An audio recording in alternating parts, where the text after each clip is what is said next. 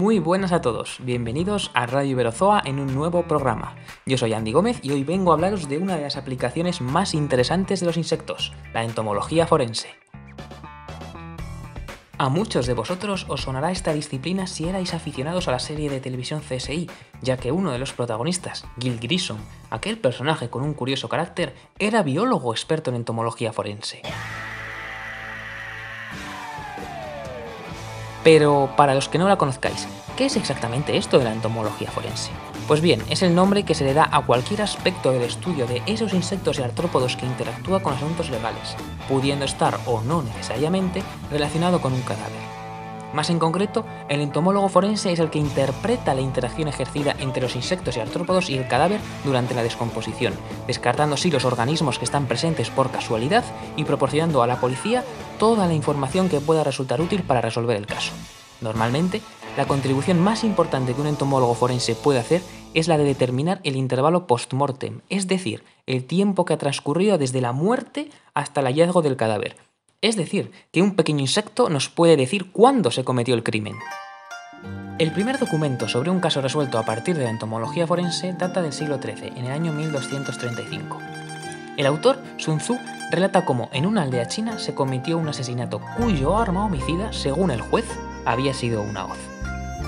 Al resultar infructuosos tanto los interrogatorios como otras vías de investigación, el juez, ya algo mosqueado, reunió a todos los habitantes de la aldea, cada uno con su propia hoz. Hizo que todos ellos depositaran dichas herramientas en el suelo, y entonces, al aire libre de aquel día de verano, las moscas se remolinaron en torno a una sola hoz, aquella en la que se encontraban restos de sangre, así como de tejidos orgánicos. Ante este hecho, el dueño de la hoz no pudo más que confesar el crimen.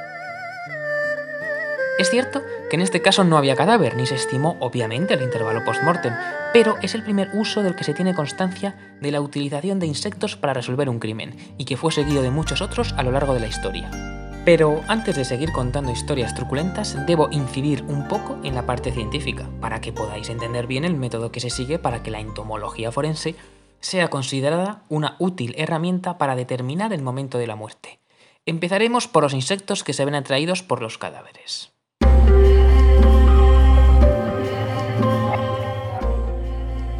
En primer lugar, tenemos especies necrófagas, que son los insectos que se alimentan del cuerpo, y son los más significativos a la hora de estimar el intervalo post-mortem cuando nos encontramos en los primeros estadios de la descomposición. Incluyen dípteros, es decir, moscas, y coleópteros, escarabajos. Por mencionar, algunas especies de moscas importantes serían Lucilia sericata, Chrysomia albiceps y Califora vicina, y de escarabajos podemos encontrar la familia Staphylinidae o la Dermestidae, estos últimos conocidos por alimentarse de los tejidos blandos.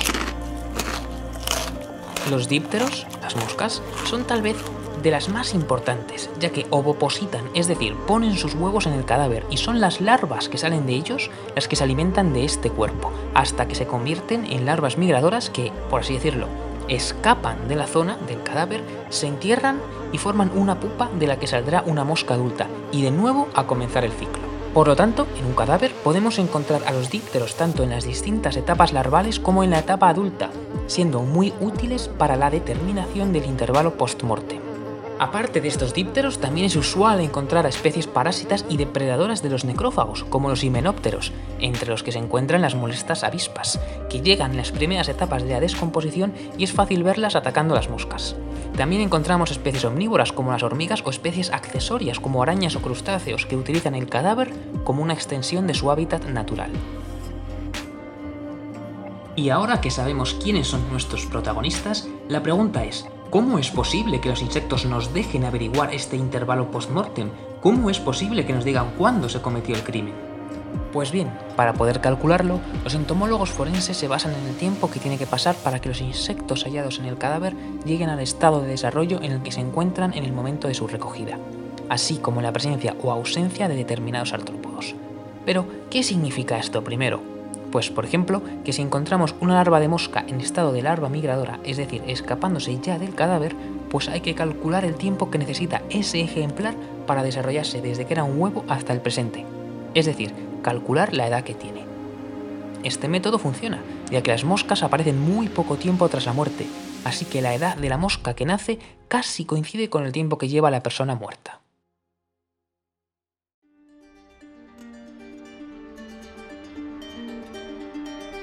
Pero es muy importante tener en cuenta que la velocidad de desarrollo de las larvas de insectos sobre el cadáver depende de la temperatura, de modo que a mayor temperatura ambiental mayor es la velocidad de desarrollo y a menor temperatura ambiental también menor será la velocidad de desarrollo.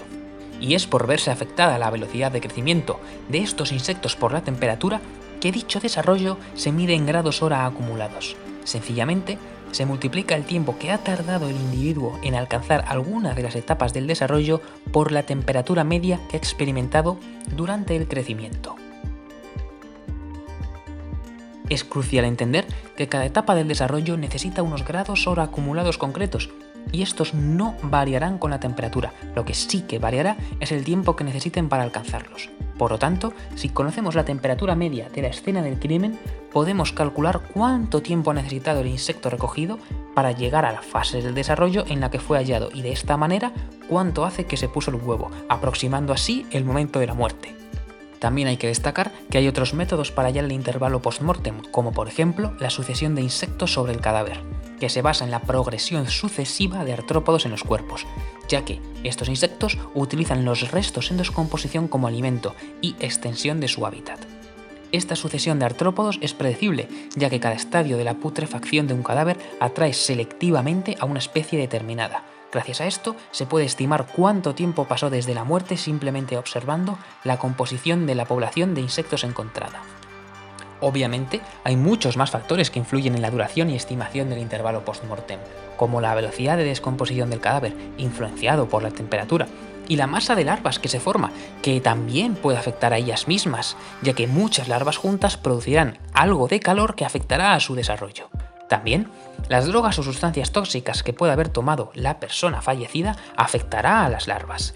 Y si el cadáver está muy enterrado, está claro que las moscas no podrán acceder a él. Pero bueno, no voy a incidir más en esta parte, en todo caso recordad, os dejo enlaces a papers en la descripción por si os interesa leer un poco más sobre la parte científica y vamos a pasar a la parte que muchos estaréis esperando, los casos históricos. La entomología como herramienta forense no cobró importancia hasta 1668, cuando Francesco Redi demostró que la generación espontánea no existía, que los insectos no aparecían porque sí de los cadáveres, sino que era porque previamente habían venido hembras y habían puesto huevos. Con esto, empezó a crecer el interés de los investigadores sobre los insectos que eran encontrados en los cadáveres, que hasta entonces eran descartados como pruebas policiales. Pero avancemos hasta 1855. En este año, en París, tras las paredes de yeso de una casa que estaba siendo restaurada, se encontró el cadáver de un bebé. Los propietarios de la casa, un matrimonio, fueron arrestados. Pero aquí es donde entra en escena Louis Bergeret, uno de los primeros entomólogos forenses de la historia. Como un Sherlock Holmes de los bichos, analizó los patrones de sucesión de insectos y determinó que el cuerpo llevaba allí unos 7 años. Por lo que los sospechosos, que se acababan de mudar a la casa, dejaron de serlo, y la policía arrestó a los anteriores inquilinos, una pareja joven quienes fueron condenados por el asesinato del bebé. Los métodos y materiales que Bergeret utilizó fueron muy similares a una de las técnicas que los entomólogos forenses todavía hoy utilizan, la sucesiva colonización de un cadáver por una sucesión predecible de especies artrópodos. Aunque el auténtico nacimiento de la entomología médico-legal tuvo lugar en 1894, con la publicación de La fauna de los cadáveres, aplicación de la entomología a la medicina legal. Tras esto último, uno de los crímenes más célebres resueltos gracias a la entomología forense tuvo lugar en 1935, cuando se encontraron dos cuerpos descuartizados en un barranco en Moffat, en Escocia. Las larvas encontradas en los restos permitieron establecer cuándo fueron arrojados al mencionado barranco, permitiendo esto conocer que pertenecían a dos mujeres desaparecidas dos semanas antes en Lancaster, Inglaterra, a 160 kilómetros del lugar de donde fueron halladas. Estas mujeres fueron identificadas como la esposa y la criada de Buck Raxton, un médico de Lancaster.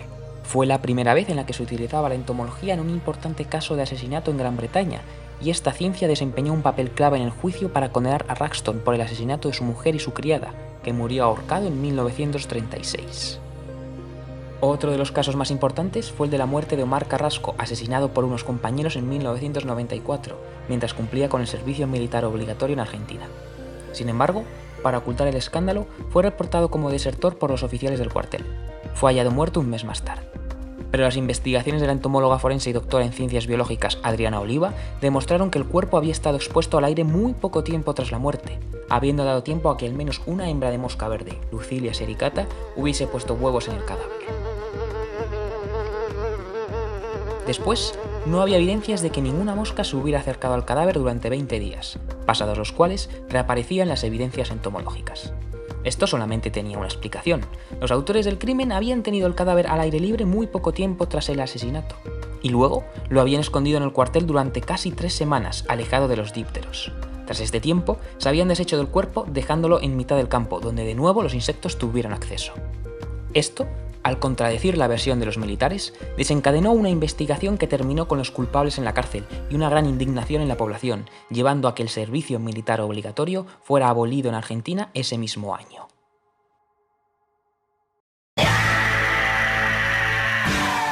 Y centrándonos en nuestro país, en España, la entomología forense ha evolucionado muy lentamente, habiendo un notable incremento de su uso en las últimas décadas.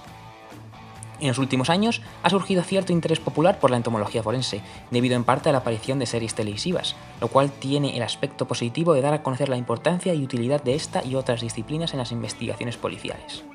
Hoy en día hay cinco universidades en España que se dedican a la investigación en entomología forense, aportando los datos que se necesitan en las investigaciones. Estas son la Universidad de Alcalá, la de Alicante, la de Murcia, la del País Vasco y la de Cádiz.